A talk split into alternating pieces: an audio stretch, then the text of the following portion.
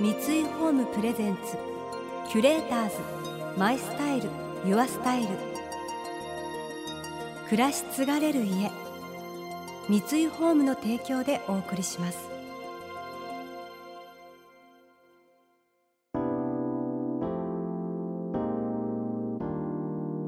溢れる情報の中で確かな審美眼を持つキュレーターたちがランデブー。今日のキュレーターズは倉本康子です。吉弘正道です。想像力を刺激する異なる二人のケミストリー。三井ホームプレゼンツキュレーターズ。マイスタイルユアスタイル。ナビゲーターは田中れなです。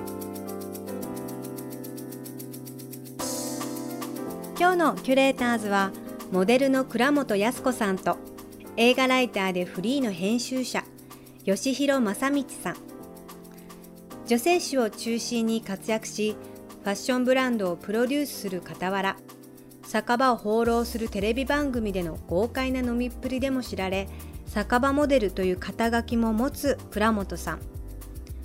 一方数々の雑誌で映画に関するコラムを発表したりテレビでの映画紹介のコーナーも担当されている吉弘さん。今週もリモートでの対談をお届けしています。お家で過ごす時間が長いこの時期。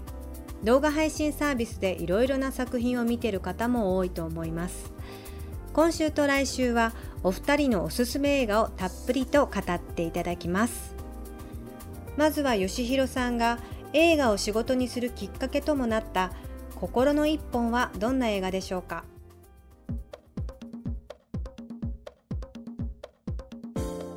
あのさ吉弘さんとかお仕事で映画を見るわけじゃない？うんうんうん。最近なんかこうどうしても自分が見たくて見たみたいな映画っていうのはないわけ？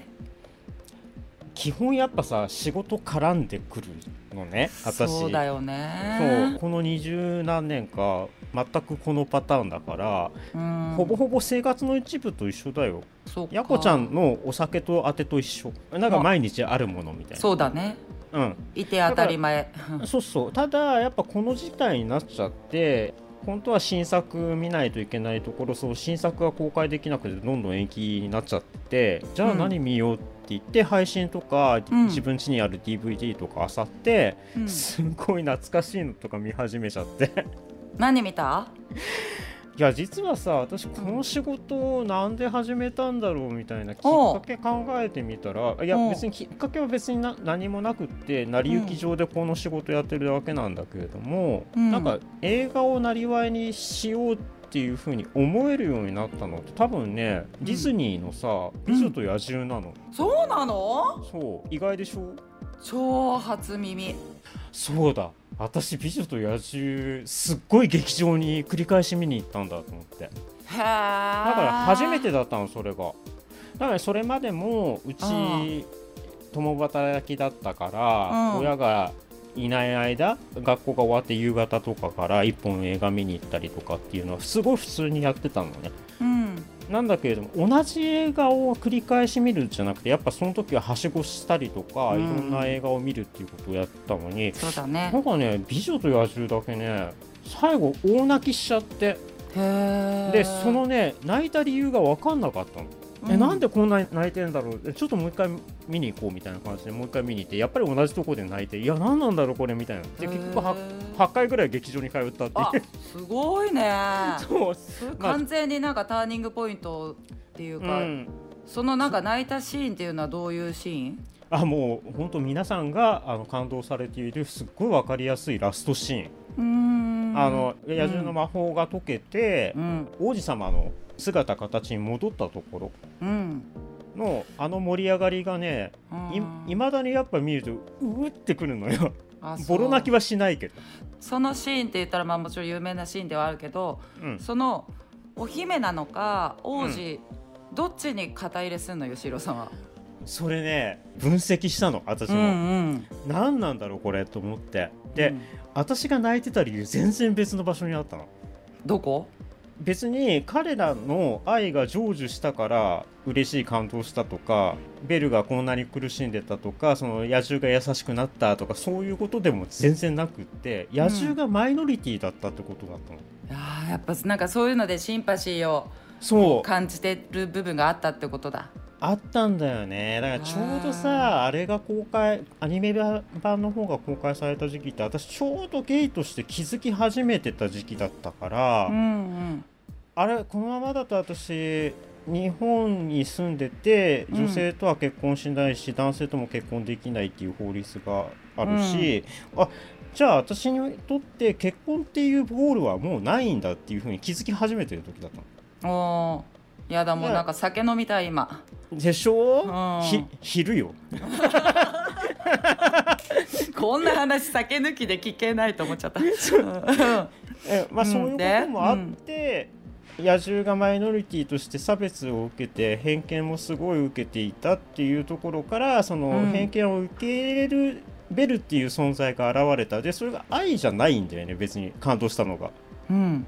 偏見を持たなくなって差別もしなくなったっていうベルの素直な気持ち。だから人を内面で見るっていうところをうん。一番表してるシーンだったから私あそこでボロ泣きしちゃったんだと思う。んなるほどう、ね。そう。でこの前その「美女と野獣」の DVD 当然うちにあるんですけれども、うん。久しぶりに見てあやっぱりいい映画だわーって言っていろいろ探したらうん。まさかのレーザーディスクまで出てきたわよ。古っ。もうねプレイヤーないっつのうちにキュレーターズ。マイスタイル。ユアスタイル。田中れながナビゲートしています。東京 FM キュレーターズ。今日のキュレーターズはモデルの倉本康子さんと映画ライターでフリーの編集者である吉弘正道さん。先ほどは吉弘さんの人生においてターニングポイントとなった作品をお聞きしましたが続いて倉本さんの心の一本は何でしょうか？さらには吉弘さんにこの時期のおうち時間にぴったりの気分が上がる映画を紹介してもらいます。あーでもそれで言ったら私私の一番好きな映画吉弘さんには何回か言ってるから覚えてるかもしれないけど「赤い風船」あのフランス映画のいまだにやっぱり人生1位1位の映画、やっぱりね8回以上私もやっぱり見てるしそうだよねでもちろんあのデジタルリマスター版が出た時の、まあ、DVD も持ってるんだけど、うん。ほ本もねある方が見つけてくれて、本も持ってておおすごい。で VHS 持ってんのよ。えマジ？VHS まだ残してんの？もともと持ってるのは VHS だからね。そう。捨てなかったんだ。捨ててないの。あった。あやっぱねそんだけ思い入れが強いってことだよ。私もさ本当に数本だけ残してあるもん捨てられないよね。うん、あと多分これ DVD 化されないなっていうやつだああなるほどね、うん。そういうのもあるよね。私今さこういう時期だからうん。もともとの自分の性格っていうのもあるけど明るい映画すごい見たくて、うん。明らかにプーみたいな、楽しめるなんかおすすめの映画とかない？酔っ払いながら見るんだったらハングオーバーじゃない？いやーもう最高好きだからそれは。さ最高だよね。うんいいよね。画面の中も酔っ払ってるしさうんこっちも酔っ払ってるし。あ確かに。でもいいかも。うん何にも考えないで見れるからああいうの絶対にいいと思飛行機とかでねよくねチョイスすんだよね。うわ分かる分かる。何も考えずにとりあえず画面だけ追ってればなんとかなるみたいなね。でちょっとの揺れとかも怖いんだけど、やっぱこうん。う楽しい映画見てると気が紛れるから。そうだよね。うん、そういう時によく見てる。国際線乗ってたら絶対飲んでるしね。うん。あじゃあ今本当いいかもね。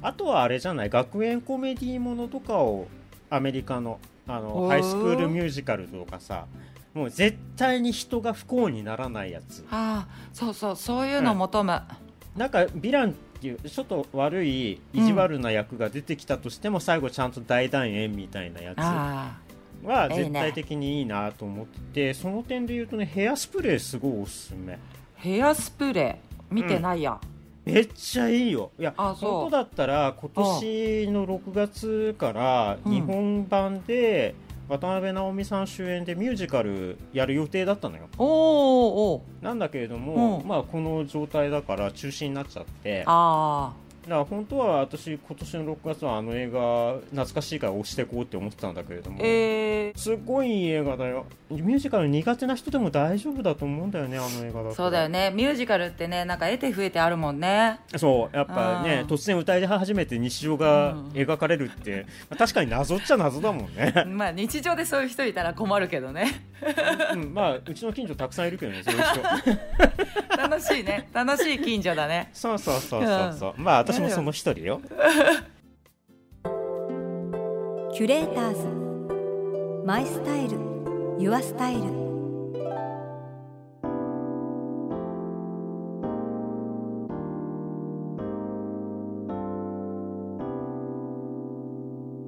田中れながナビゲートしてきました。三井ホーム。 presents。キュレーターズ。 my style。your style。今日のキュレーターズはモデルの倉本康子さんと映画ライターでフリーの編集者である吉弘正道さんとのお話をお届けしました。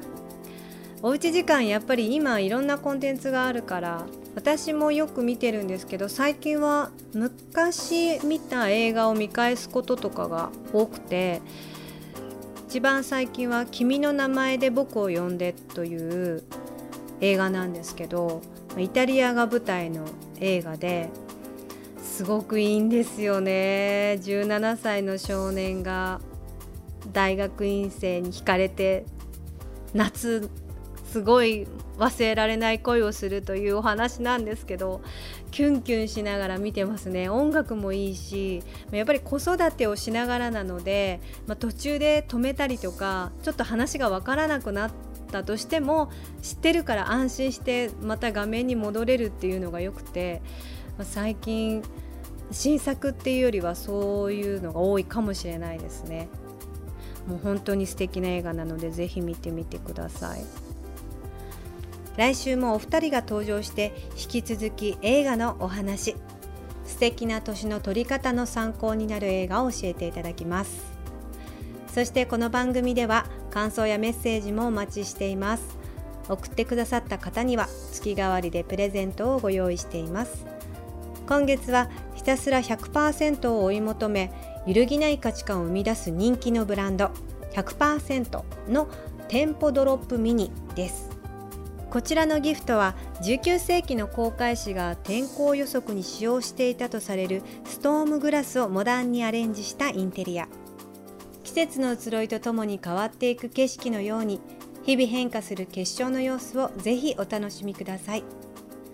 またインテリアライフスタイルなどあなたの暮らしをより上質にする情報は Web マガジンストーリーズのエアリーライフに掲載しています。今月のリコメンドトピックはおうちで快適テレワークです。詳しくは番組のホームページをご覧ください。それでは素敵な週末をお過ごしください。田中れなでした。三井ホームプレゼンツキュレーターズマイスタイルユアスタイル暮らし継がれる家三井ホームの提供でお送りしました。